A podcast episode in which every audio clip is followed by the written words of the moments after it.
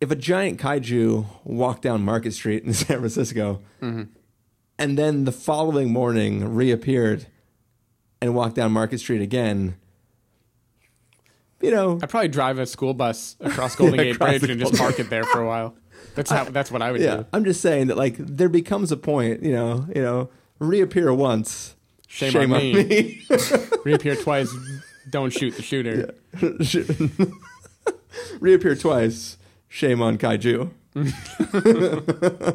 I, I, just, I just mean like you just, I just don't go anywhere near Market Street, right?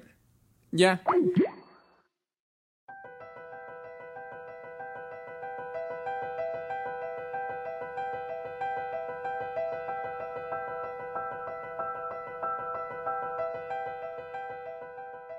Hello, everybody, and welcome to the Spoiler Warning Podcast. This is review number 451 with a review of Colossal. I'm Christopher Schnese.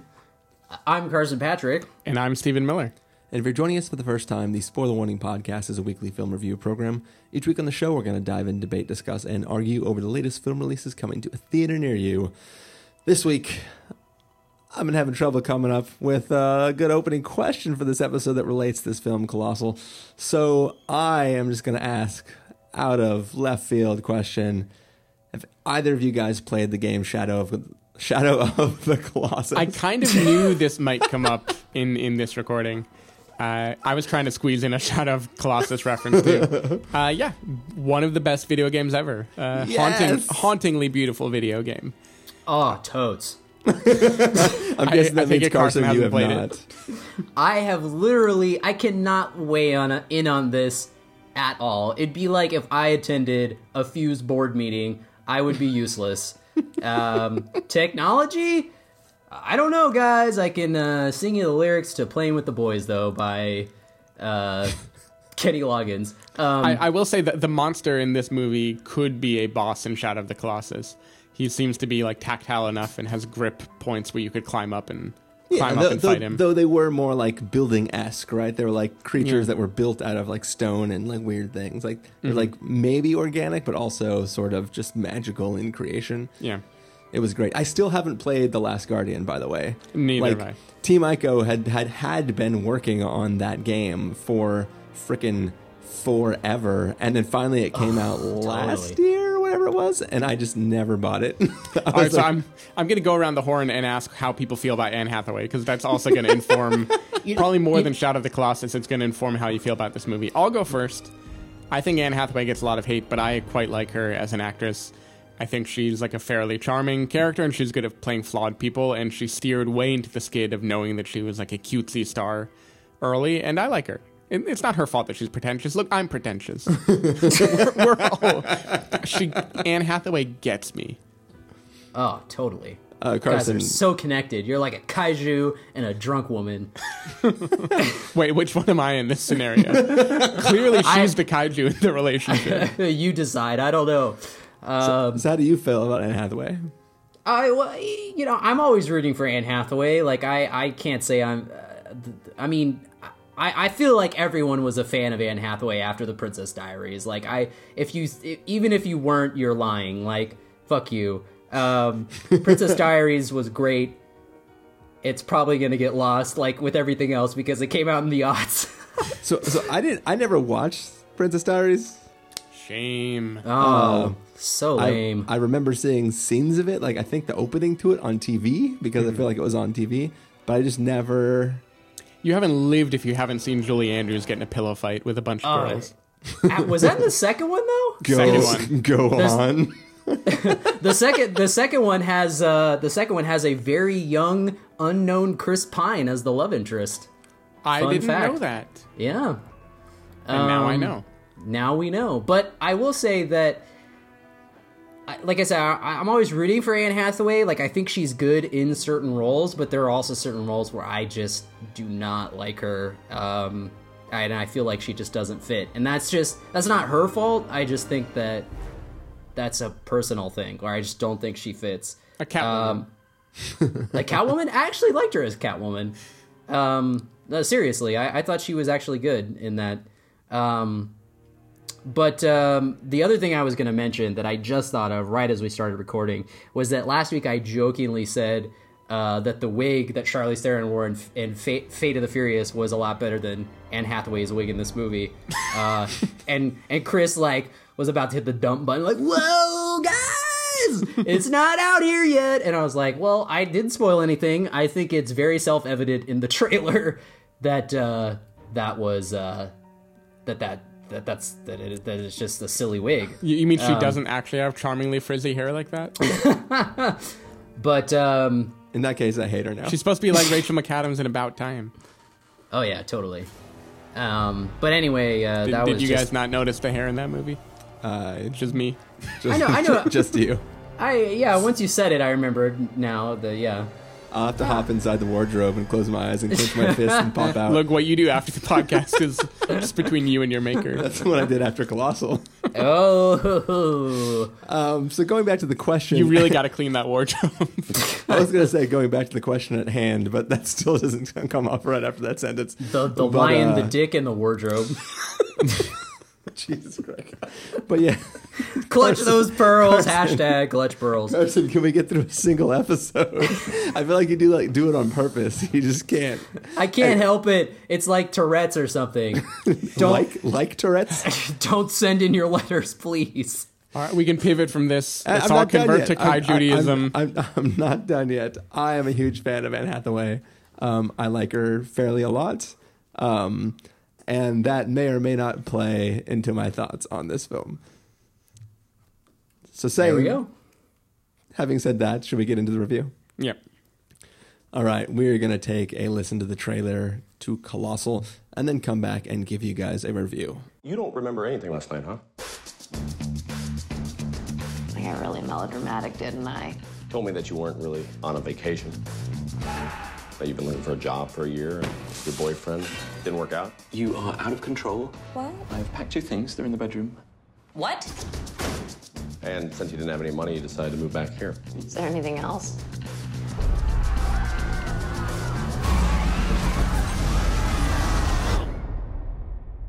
Don't remember anything. The unprecedented nature of this Get that tingle. You know you're watching something that's going to change the course of history. You all right? Yeah, uh, it's this nervous tick I have. I get this itch. Oh my god. Thing appeared. Same place, exact same time. But it just made a bunch of weird hand gestures.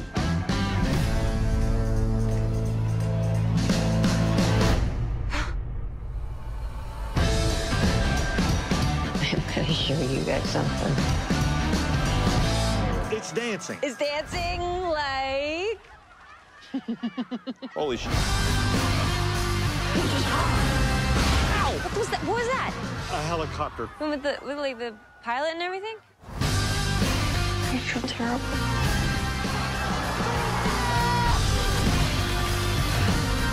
Give him a good show. Keep it cool. Oh my god, these people She's the monster.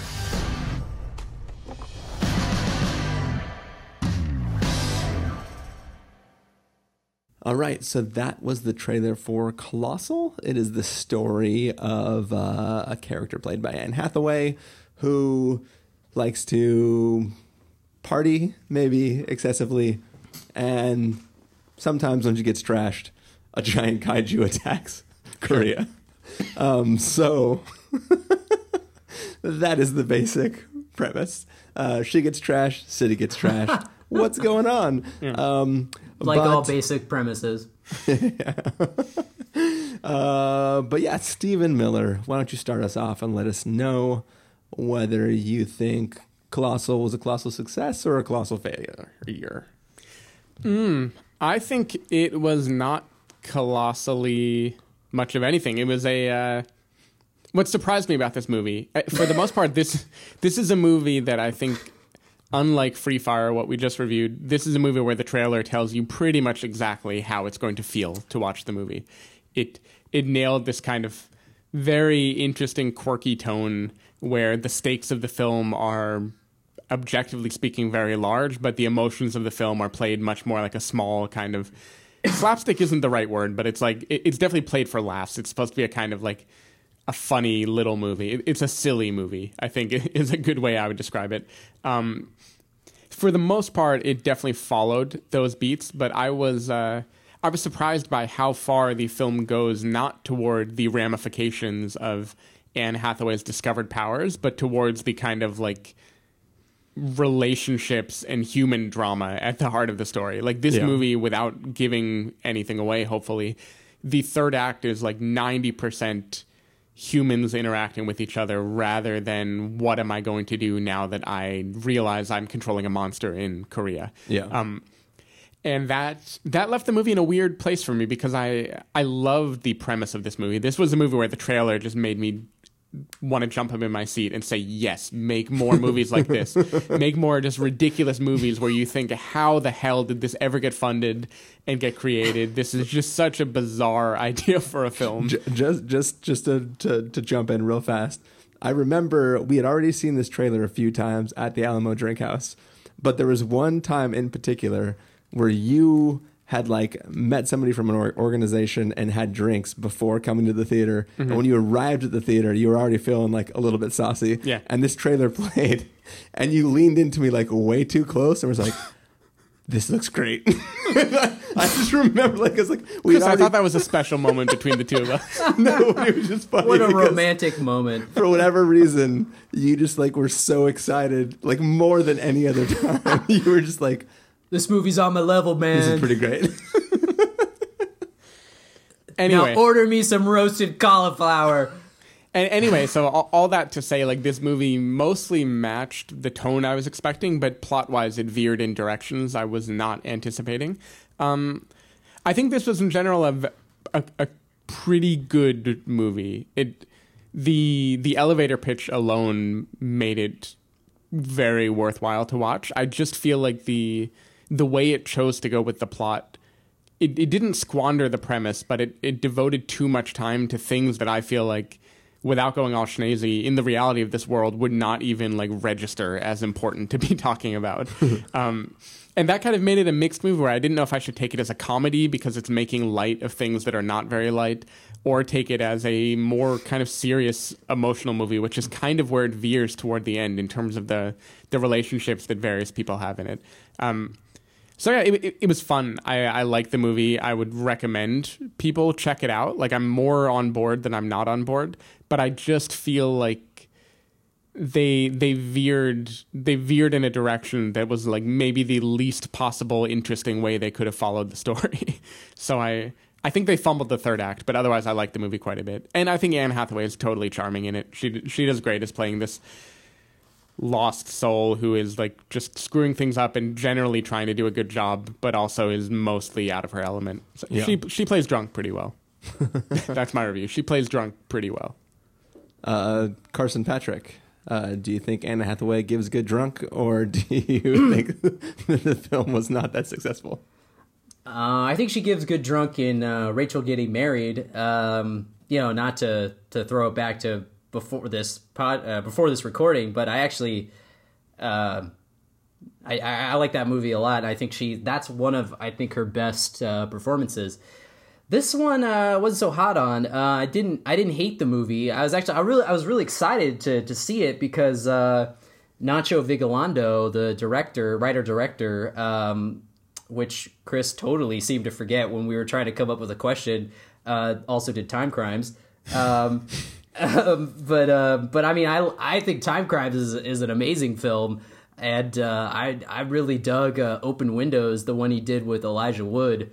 Um, and so I was I was excited because he's kind of like a little bit of a bigger scope with this movie and and um, but yeah, like I mean I wouldn't I wouldn't tell someone not to see it. Like if someone asked me if they should see it, I would I would say definitely see it because it is um, it is different from you know the majority of movies that that you know we're used to seeing. But I think that I mean ultimately it came down to a personal thing, which was like one. I, I I don't for as for as weird as the concept is, I don't think the movie is as weird as it is. Like I feel like the movie is very is pretty mainstream. For the for as weird as like the concept of this movie is, I don't think the movie like was weird enough. Like I, I feel like it was pretty mainstream. Um which I I don't know, like I just I guess when you're when you're thinking about it, describing it, it it seems like it would be more of like uh like uh Rachel getting married or like uh, something like really just out there like uh like enemy or something like just off the top of my head. Not saying that those are are related in any ways because they're not but like something like really kind of strange like that. But um like Stephen was talking about the trailer for this movie. This is definitely a, an example of a movie that is way undersold. Like I think that and again like they had to do it they had to market it the way that they did obviously to get get butts and seats but I mean, like this movie is dealing with a lot of heavy themes, and it is not the like wacky, offbeat, charming rom com that it kind of presents itself in the trailer. Um, and I think you know, because by the time like the last, I think you know by the end, I mean the the movie is dealing with a lot of different tones, and I think tonally it it, it kind of flounders. Like I think that uh, Nacho can pull off. I think he he is kind of like he is like a Ben Wheatley where he can meld like a lot of different genres together. I just don't think that this one fully came together as well as it could have for me. And then the the second big thing, which is I like I, I know you guys are probably gonna think I'm joking, but I really just did not like Anne Hathaway's wig in this movie. Like it is it is sillier than a goddamn Juicero. Thank you.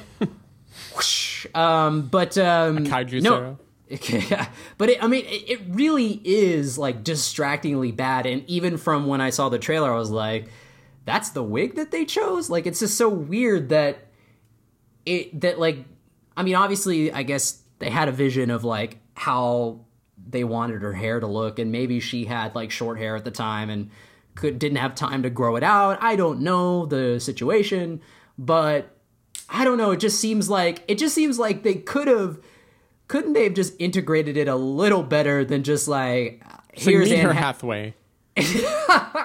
exactly like couldn't they do that instead of just her just putting it on and just I don't know like to me like that really distracted from the performance and also like I think that I don't think this is an example of a role or I think this is an example of a role where Anne Hathaway didn't fit. Like I think that she worked in Rachel getting married. She totally pulled that off. But here it's weird like because she's she's basically playing like a a really unlikable character, which you know me, I'm always down to support. Um but I don't know, like I don't think she pulls it off as well as someone like Charlize Theron did in Young Adult, which I know is a movie that you guys didn't really like at all. But, But it's very clearly an influence here too. yeah, like I, I feel like Young Adult is definitely a comp for this movie. Um, but I and I feel like th- that movie is a better example um, of just like a movie dealing with a woman who, or not even a woman, just a character who is has a lot of shit going on and is clearly just a, a, a despicable person, but you still kind of root for her at the end, you know, like at, at, least what I did or how I responded to young adult. Like you're you're like you love to hate her and hate to love her. It's just like a fascinating, very flawed character. well, well And one I- thing is for better or worse, this movie seems like very quickly it did not want her to be despicable. It wanted her to be relatable and empathetic.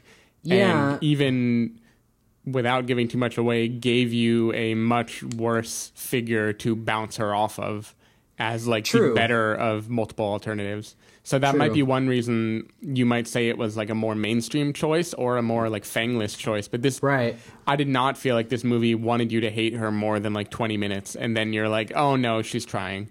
She's trying and to I- do the right thing for the most part. and I think I would just rather have have I would have liked it more if she just had been totally if they had gone full on totally hateable like character where you're just like she's practically you know irredeemable and you know but but she still has the the charisma and the the likability somewhere in there that comes to the surface and you're like you you're, you're fascinated by her and you and you want to follow this character. And i just don't think that that that, that this movie uh succeeds in the way that something like young adult did. Uh but i will say the biggest plus of this movie is the kaiju effects look on point and i mean the the reported budget of this movie is 15 million way better than Kong Skull Island. Like, holy shit, guys! Like, not even kidding. Like, the kaiju effects in this movie are really great. Um, I'll, I'll I'll give you better than Pacific Rim, but it's Oh. it's it's completely different effects than Kong Skull Island. but it's still CG. I mean, they, it's It- way it's better. hard to it's hard to talk about this without giving plot points away. I, the kaiju effects are very good. Emphasis on kaiju. Uh, other ones, not so much. I mean, I think there is obviously a rough, like, uh, low budget uh, flavor to it, and I, but I feel like that's, I don't know, I like that. Like, I, I like that. That I think is appealing, at least to me, because a lot of these uh, monster effects that we get in these huge blockbuster budgeted movies is like they're just too pristine and like flawless. And it's like really like i want that kind of uglification of it um where it doesn't look just pristine and super fancy. Where it kind of because that kind of feels that kind of feels more in line with like a more practical nature. Um you know it has more of a tactile feeling that way and it, it feels more real in the movie Well, and I think the Uh, fact that this felt more like one of those old school Godzilla type movies definitely helped with the tone that it was trying to hit. Because if it were this pristine, perfect CG like Marvel type creature, it tonally it would have been like a very strange beast to try to wrangle together. Because you have to be looking at like a, a story of a person in a small town and a monster destroying a city and care about both of them. And if like they were too imbalanced from each other, that would have been a like even more of a balancing act than they already had to had to pull here. So, I mean, anyway, I I just am kind of lukewarm on the movie, but I really did enjoy the uh, the the kaiju effects and the look of it because I think it does have a memorable look, which is missing from a lot of of monster movies of late. So, there you go. Yes. Um, let's see. I have been unusually silent um, for the last several minutes, um, just thinking about the film, and I feel like maybe we need a spoiler segment segment at the end of this, just to talk about things expressly. Um, but yeah, for the most part, I, I, I was extremely excited to see this film, and I kind of um, you know combining a bunch of films that we've already been mentioning. Like I did really what I was expecting from this film is that it would have the flavor of of a musical in that like in a musical when the shit gets real or something happens everybody breaks in the dance. And that's that's like sort of the the the, the transition of the events actually become the musical itself in between different moments. And i really kind of was expecting that this would be like a rachel getting married but in all the big moments of drama that drama gets manifested as this kaiju attacking a city and that there would be this like perfect one-to-one relationship between this character who is sort of out of control and having a bunch of issues Right. The monster is a metaphor for like yeah screwing yeah up. yeah and that this this would be a story a, a a story about her learning to control the monster and you know learn to stop destroying the city right like the city is her and she's just being self-destructed and and I kind of like expected that was the whole story and I was I was on board for that um what we kind of get in the third act of this film is very very much different than that um I it's hard to talk about without going into spoilers, but let's just say like several weeks ago we watched a film where a vegetarian became a cannibal. And this movie disturbed me way more than that movie did. Um, I, you know, I, I half jokingly earlier discussed that like my affection for Anne Hathaway may have colored maybe my my reading of this film. But I You're so protective of her. no, no, yeah, like there, there, there is an aspect to. I don't. If I okay, so years ago we reviewed a film. I believe it was called The Gift, um, which is also a disturbing film where there's a character who was doing things that are disturbing to other characters. And when you go in and you watch a suspense film, and it's going to deal with disturbing imagery, uh, plot lines, and a narrative, you are sort of primed in a way to experience the film in that way, and you and you're you're rooting for your characters, but you- you're you're ready to be kind of like turned off by what a character might do to the characters that you're supposed to be rooting for. And I think that due to the nature of the tone of this film and how it plays and wants to be laughing, something about the turn this film takes really upset me in a way. And I don't know, like, I don't know if it's like an old man in me, if it's like just my relationship to to the actress playing, not real life relationship, but I mean like my having seen films where she's playing a very certain type of character and then seeing the way everything plays out in this film, it just unsettled me in a really strange way. And like to, to say the good things about this film, like I one one of the things that I was concerned about going going into the film was how does she learn she's controlling the creature and how does that manifest itself? And I think this film fucking nails it. Like the way she puts together the pieces about like how it's not just like a per, like you know in the trailer you see Anne Hathaway dancing and everybody's watching the monitor and like the monster things dancing too and like that's clearly long after she's discovered how this works and uh, you know the trailer's edited together to sort of shorthand that transformation um, but I think the way she pieces it together watching replays of, of the creature like i just love the way that was handled. You know the explanation for how everything's working whatever. Like this movie was not concerned with that. Um, so there's things that i really really liked. Like i was super on board with this film in the beginning of it and just something deeply turned me off to the film towards the end of the film. And i don't really know how to deal with that. I, I feel like we should maybe cut this short and go into spoilers because it it would be interesting. Because I had a very different reaction to the end, though the end also is what colored my opinion of it the most. Yeah. Yeah, I mean, I, I'm I'm I'm fine with that because I, I I just think it's gonna be hard to talk about without naming names and saying what happened. yeah yeah yeah for sure. Um, so are are you cool with that, uh, Carson? Are you cool with just jumping into spoilers? Yes. yes. Okay. So, so uh, before we do that, let's do the normal verdict for people who aren't going to stick through spoilers. Uh, Stephen, if you're going to give this a must see, a recommend with the caveat, wait for rental, pass with the caveat, or a must avoid, what would you give it?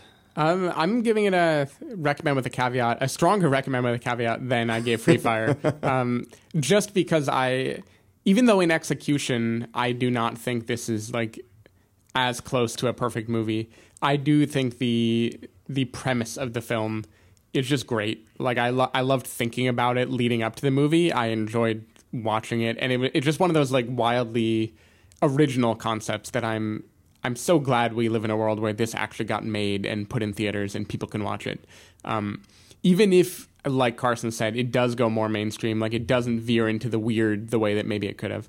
Um, so yeah, in, in general, I'm totally happy with it. I think people are going to enjoy watching it. Probably a lot of them, like Chris and I, are going to feel puzzled about the choices they made in where to take the film in the darkness that Carson mentioned.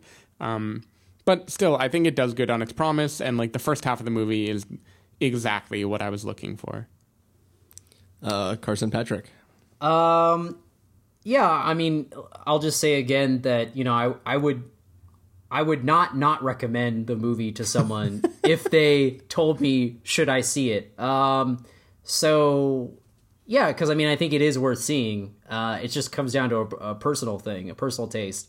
Um, and I I did like seeing uh you know Anne Hathaway and Jason Sudeikis kind of playing atypical roles. Um, so that I, I did like that aspect because I like when anytime you see like a comedic actor or just an actor you're not used to seeing in, you know, like weird offbeat movies. Um, so I'm gonna give it a wait for rental, and um, yeah, and if uh, but must avoid though for those shorts in the beginning of the movie. Thumbs, thumbs way down, man. That was not funny at all. You didn't think it was innovative noticing that we're on our cell phones all the I, time? it's, uh, I mean, like we haven't a heard true that visionary before. to recognize that in our life. not, not to spoil the shorts, but I think I, I'm gonna go out on a limb and say that Stephen and I liked the the one that involved airplay. Yeah, yeah. The airplay one I thought was funny. But I mean, it was like so on the nose and like it was on the nose, but I mean, it would just it would. Stephen literally out loud said, "Oh my god."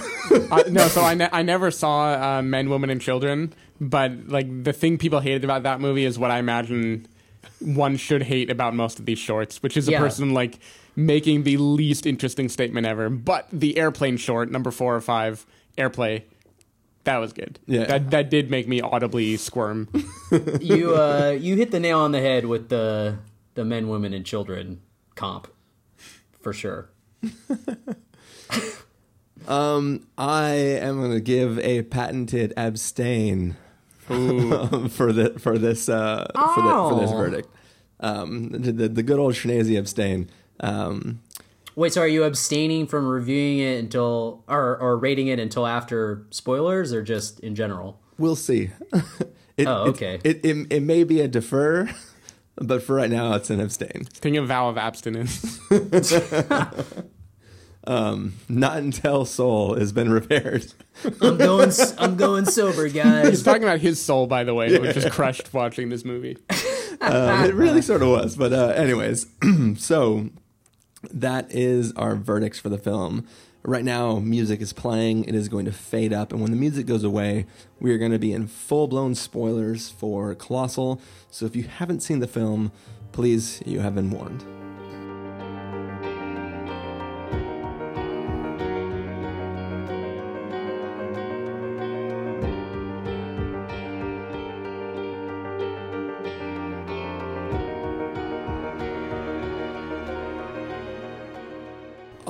We are back. This is spoiler territory. It's the you know after part of our review of Colossal, where we're going to be talking about uh, full blown spoilers um, for uh, for this film. And uh, you know we, we we cut the review short and jumped right into spoilers just so we can talk um, because there's a lot of things that happen at the end of this film. And uh, now we're gonna deal with those things.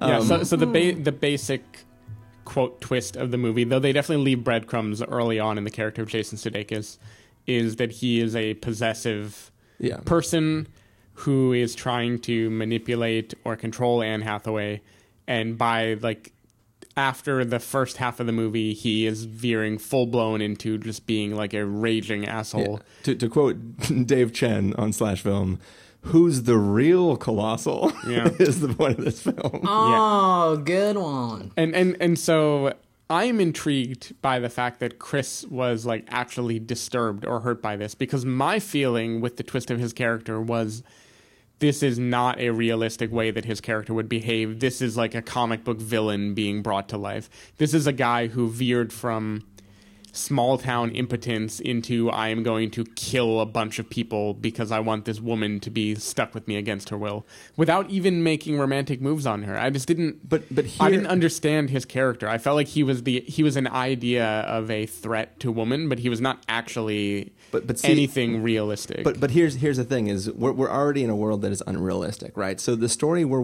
okay. So as I, as I mentioned before, what I what I expected from this film is that Anne Hathaway was a self-destructive person who is manifesting those self-destructive te- tendencies as a literal destructive beast walking through a city and destroying mm-hmm. it, and so it's already fantastical, right? It's all it's already meant to be a metaphor. But what we're getting here is once again in metaphor. Yes, he is literally the most evil person in the world, but this is clearly like this like from the opening scene where we we we see Anne Hathaway as, as just like a you know as Carson was saying like a despicable person, right? But like she's clearly in two abusive relationships, right? Like both the first guy, uh, Dan Stevens or whatever his name is, right? Is that his name? Yeah, yeah. Yeah.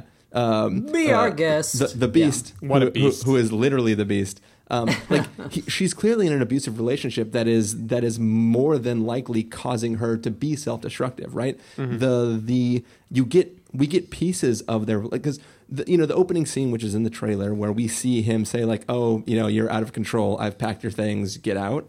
Like we're supposed to be on his side. Like the joke is that she's so bad that he just kicked her out. But we start to learn that like he's probably not the best guy you know like she's she's clearly already been in an abusive relationship and she tries to flee that and puts herself in a situation with an even worse guy and right, like the nice guy abuser. yeah, yeah, but well, he, he, she, she flees to him because she thinks he's a nice guy, but like he's literally a monster, like even worse than Dan Stevens' character was. And there was something about like when when I like when that turn hits, and I'm like, whoa, the monsters are like, it. This isn't just about inward destruction being manifested outward. This is about these destructive forces that are coming down. Like it's something about that was too heavy for me to like uh, feel comfortable with, given the the jokiness of the film, because like it's I don't know, it just felt too real,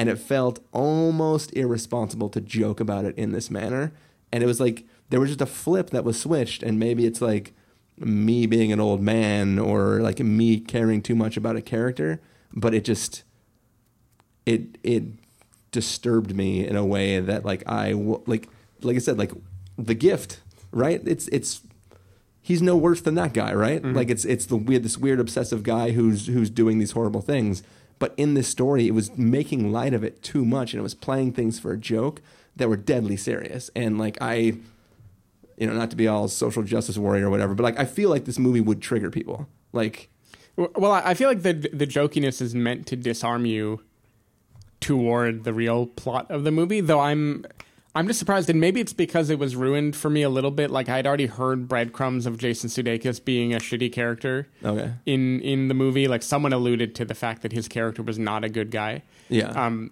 and so from the very beginning, I was already looking for that, which meant when that hit, I continued to feel the the quirky tone. Like I saw it as exaggerating the flaws of characters. Yeah. and maybe part of it too is that. I mean, you you mentioned the metaphor of her as a monster and her fuck ups as being manifest as, you know, destroying a city or doing terrible things. That is definitely what I went into the movie expecting, but I don't feel like the movie plays that up at all because the actual mechanics for what causes the monster to happen have nothing to do with whether she's fucking up, except for what time of day she happens to be walking home. I yeah, guess. but but I think that I think because the metaphor separates in that manner, something about that makes it a more powerful metaphor. Because when it's like no, it's it's n- like literally. That's just the like the weirdness. it's like of, the it's of- not your fault moment, I guess. yeah, I, I, I don't know. It, it just it, it feels like like once I don't know something about her being trapped in this situation with this guy who is keeping her there against her will. Like I, I don't know, it, it, it was like it was, it was it was like dealing with like the room room scenario, but like in this joking thing. Like, isn't this all funny? Like, isn't this like a totally hilarious situation? And it just it it it wasn't hilarious to me, and it just was very unsettling. Well, I think that's where you know what I was saying about the the tonal differences come into play because I think that they are like Stephen said. I think he is trying to disarm these like really heavy themes and topics like with a sense of humor. I I mean I didn't find it I didn't think it was I didn't think the stuff with Jason Sudeikis' character it didn't disturb me or anything and that's not like saying well I mean I am desensitized but uh, but uh, I, I mean I, I'm just saying it wasn't like like I, I feel like you know you, you mentioned the gift like I I really dug that movie and I think that is a disturbing movie uh, like a really well done thriller um, about a character like that. And um, and I think that obviously takes like a traditional thriller mold where you know from the start that Joel Edgerton's character or, or that Jason Bateman's character was uh you know a, a dick you know he's a he's this perpetual jerk and he was to Joel Edgerton's character. Um like you know that going in like it's kind of a twist here that we see Jason, you know, Jason Sudeikis starts off as the Jason Sudeikis character that we all know and love. You know, that he's the the fun, lovable comedy guy, and then he turns into this monster. You know, uh, and, and and I think I understand why he went that way because it obviously is a, a send up. You know, because it is like something different. You know, you're not starting it off with going like you know, where you're immediately like Jason Sudeikis' character is this is this total like just horrible person. Um, you know, I think that's meant to be like a reveal and and like a you know like a slow change, but I think the movie just unfortunately doesn't quite like everything doesn't quite just snap together. At least I didn't, you know, I didn't think so. Um, weirdly, it has a lot of the same things that I praised in Free Fire, which is a lot of like the stopping and starting type of things where it goes for a while. Um, and you're and I'm like kind of enjoying it. You're like, oh, this this this is cool, and then it goes for a while, and you're like, eh, and it comes back around. You're like, okay, and then it goes back. You know, like there's a there was a lot of that for me where I was kind of going back and forth. But by the end of the like basically the third act, once the reveal happens that Jay Sudeikis is this crazy person, um, that's when I, I kind of just started tuning out because it, it kind of became boring. I don't, mm-hmm. to me it was. Um, and I, and I don't know if that's because like Anne Hathaway is, you know, presented as like, I'm trying to become a better person. Like, I think maybe if like they had just gone full mean, like totally dark, just totally mean, everyone sucks. Like maybe that would have been a little, like the humor would have worked a little more. I don't know. But um, I do think that trying to insert a little bit of uh, the lightness brought it down. Like I think, uh, you know, like I said, I'd rather see like the full on just fuck you version, like uh, like young adult was. But you know, I don't know. So I don't know if that I don't know if that like played into why it kind of felt uneven to me. Um, that it just wasn't like it didn't really fully embrace like its real darkness and and and meanness, you know. Like I think it went nowhere near embracing it, which is why I'm kind of surprised at the reaction Chris had to it. Like if anything for me, I mean you're talking about this as a very dark twist, and I agree it has more explicit shades of abuse than most. But I feel like a ton of romantic comedies have this revelation that the guy who you think is a nice guy is actually more manipulative and evil than anyone else because he's the one who is like possessive and self-congratulatory and sees himself as the hero and wants to insert himself in your life.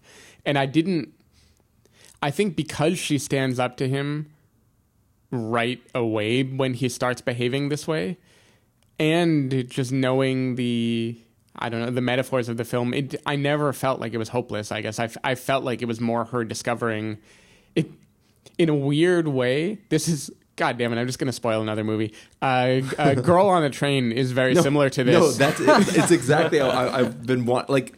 I think Anne Hathaway is a better Emily Blunt. Yeah. Like, uh, or Anne Hathaway's oh. character is a better version of Emily Blunt's character in that film. Mm. I yeah. I def I definitely agree with that. I completely forgot about Girl on the Train. I mean, because well, wasn't a Everybody great movie. Everyone did. Emily Blunt's yeah. character did too.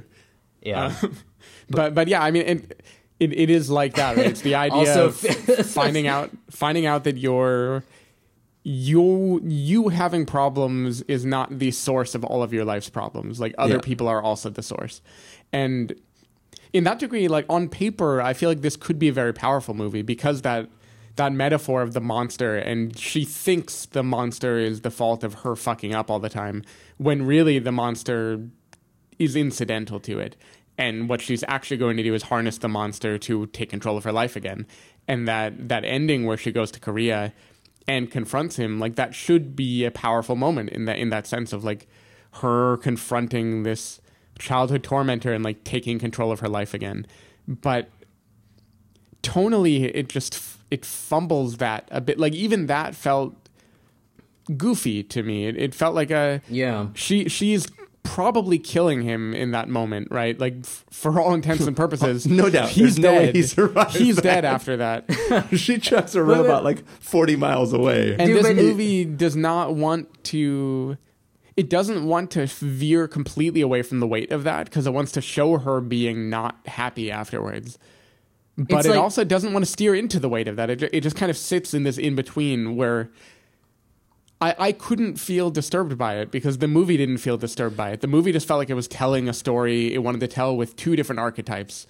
And by the end, we were going to hate both of the archetypes.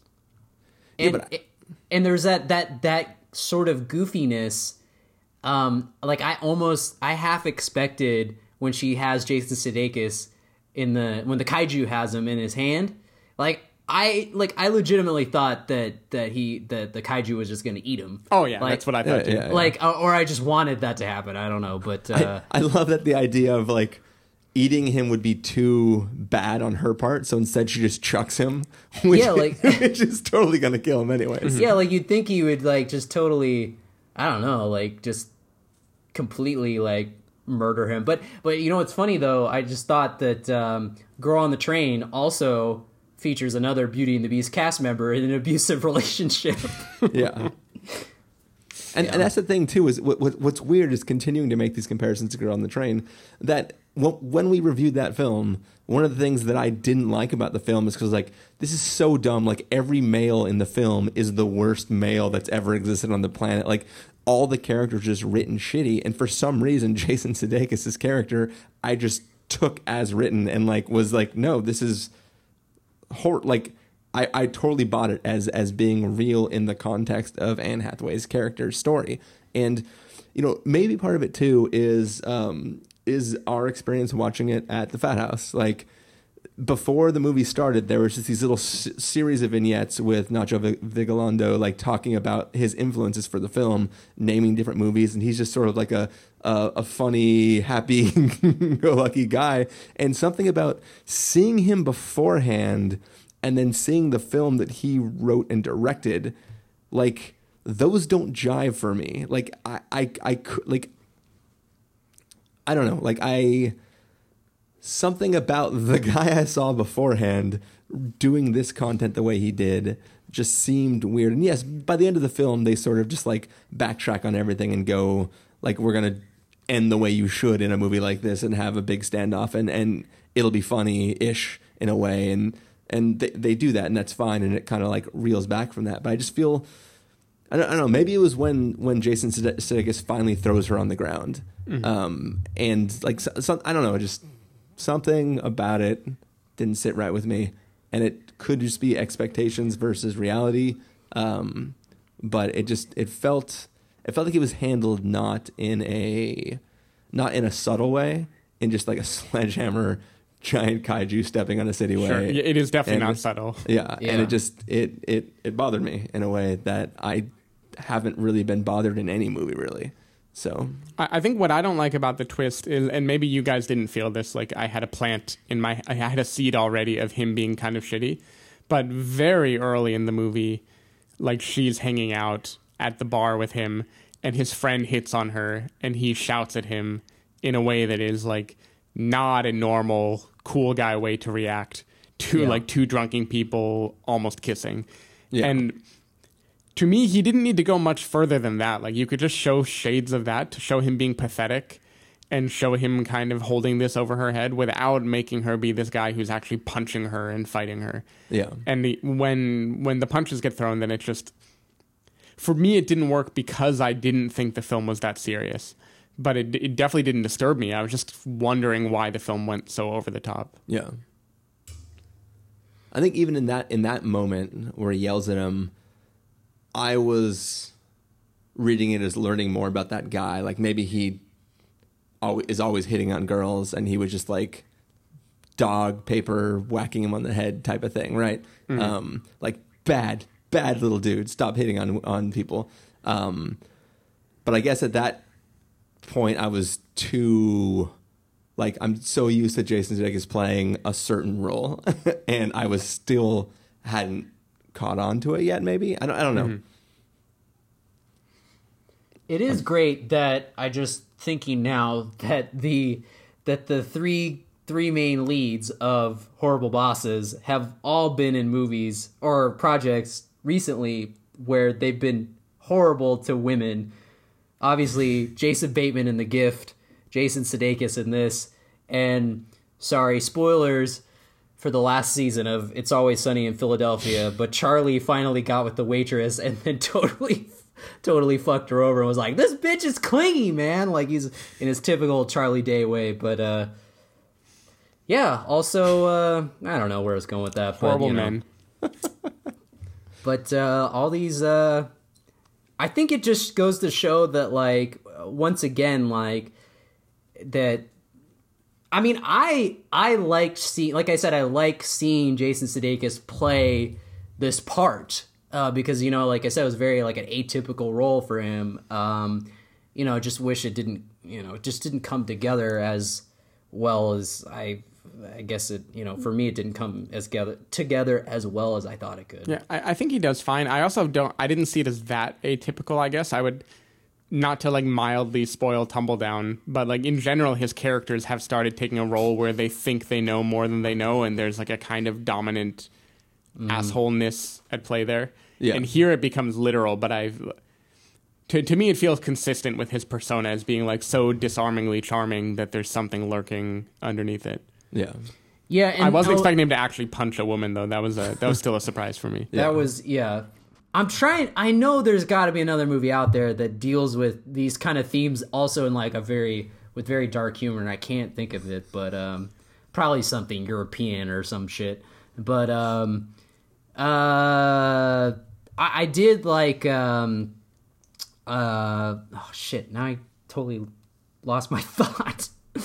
oh no. Um. Oh. Oh. I don't know if you guys watched um the uh, the new Joe Swanberg movie Win It All, which is on Netflix now. Uh, but uh, that movie uh, is uh, I highly recommend uh, you guys see it because it was really awesome. But that is also another movie that could have gone completely wrong if it weren't for the fact that Jake Johnson was in the lead and was is completely selling you on this performance like it's just full of life and screen presence and he's not a great character. Like he's he's a very unlikable character but he he just totally wins you over and you end up rooting for this guy where you shouldn't be. And i mean this is a completely different thing and it's not dealing with like like the heavy issues of of you know re- abusive relationships and alcoholism and stuff but there is you know uh, you know the the the theme of addiction you know and i think that uh, which is which is present in colossal. And i think that you know there is a lot of dark stuff in in win it all. And like it really it just comes together because jake johnson just sells the shit out of it. And unfortunately i think that eh, that fake wig and Anne Hathaway just not being a completely like you know she she starts to turn into more of a likable character at the end. And I think if we it just really had stuck through um, like Charlize Theron did in Young Adult uh, I think it would have just to me that I would have liked to have seen that. That would have been better but anyway. The the point is go watch Win It All because it's a really great movie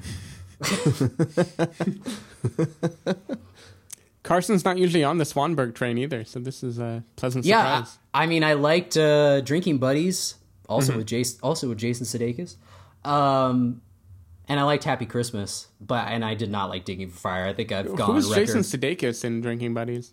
He was like one of the the friends.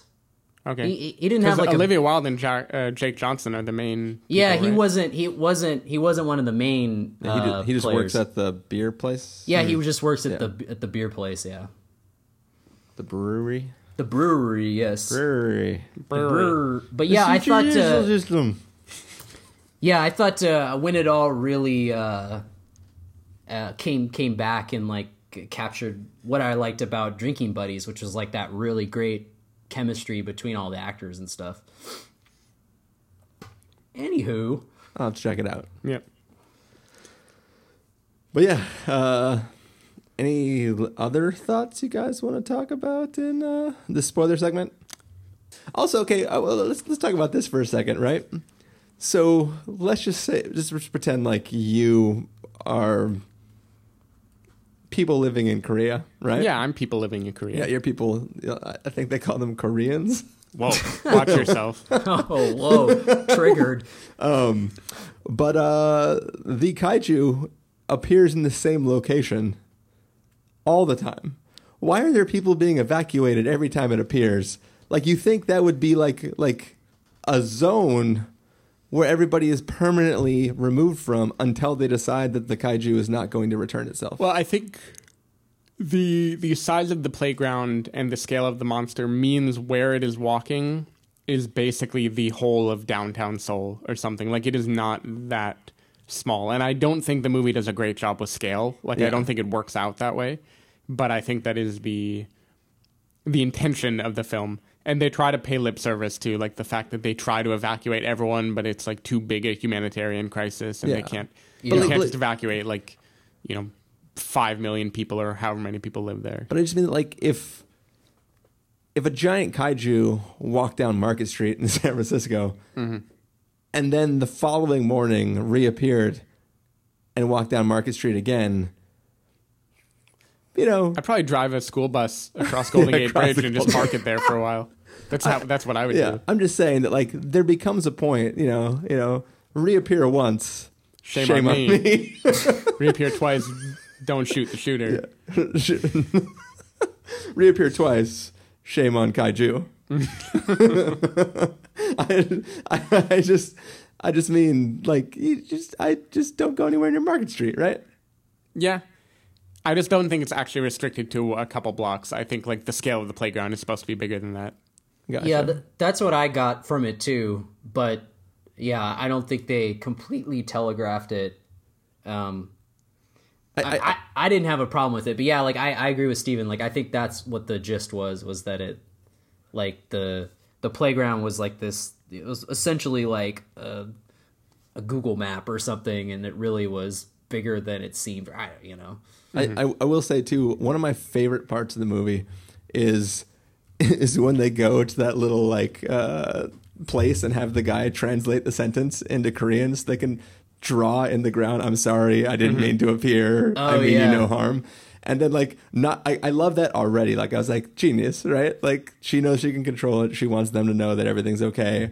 But then like the conversation everybody has around the table later on, where they're like, so you like don't think the guy's gonna get suspicious when right after you translate the sentence, the kaiju drew it into the ground? I don't know something about like that Yeah. was like one of those things where like you sort of are thinking that in the back of your head, but But but, but on that it. level too, in the reality of this movie, one reason the weight of Jason Sudeikis' abuse didn't register with me is I would think if you're in that situation, I get that it's hard to convince the police that he is controlling the robot, but you can literally just like film him, like have a camera proving that he is controlling this creature, and then have someone else keep him from being in the sandbox. Like you don't need to work at his bar because he's gonna step in a sandbox and murder people. Like you could, it'd Yeah, be pretty easy the- to like prove it to someone else that this is happening. But that's, And also screw the other guys in this movie who are like just too weak to fight Jason Sudeikis and leave it for her to fight him. I mean, Yeah, the that- one that the one guy dude- clearly has a problem, and he's also been enabled by Jason Sudeikis this whole time. The Yeah. weird like other guy who gets with Anne Hathaway, like Mm-hmm. he's the Yeah. one who doesn't have an excuse. Now that guy Um, that guy was a total fuck boy. He sucked. Yeah. Yeah. I mean, not a total. It happened once. well, you know, not literally, but yes. Um Yeah. Cool. Well, uh, are really gonna end on fuck boy. Well, okay. Well, here's here's the real kicker, which I uh, uh, wrote down so I don't remember or so I don't forget, is that um, the reason Anne Hathaway is in Colossal is because she told her agents she wanted to be in more like weird, offbeat. You know, look be on the lookout for like weird, offbeat movies because she had watched A Field in England directed by Mr. Ben Wheatley. So there you go. Thank you very much. And it all comes together. Yes. I'm satisfied ending on that. Kicker. Sure, I'm Jason Sudeikis. nice. Ooh. All That's not funny, guys. Not funny. Uh, well, Mr. Jason Sudeikis, if people want to find you throughout the week, where can they find you? They can go to twitter.com slash sdavidmiller or sdavidmiller.com. Carson Patrick, where can they find you? I don't have anything good to say. Sorry. Oh, it's fine. I'm still gonna I'm still gonna pass to you every single episode. I know, I know, yeah. w- one of these days, I will beat you down enough that you will create some sort of internet uh, portal to to keep yourself so people can find you. Um, but yeah, people can find me at ChristopherInRealLife.com or Twitter.com slash ChristopherIRL.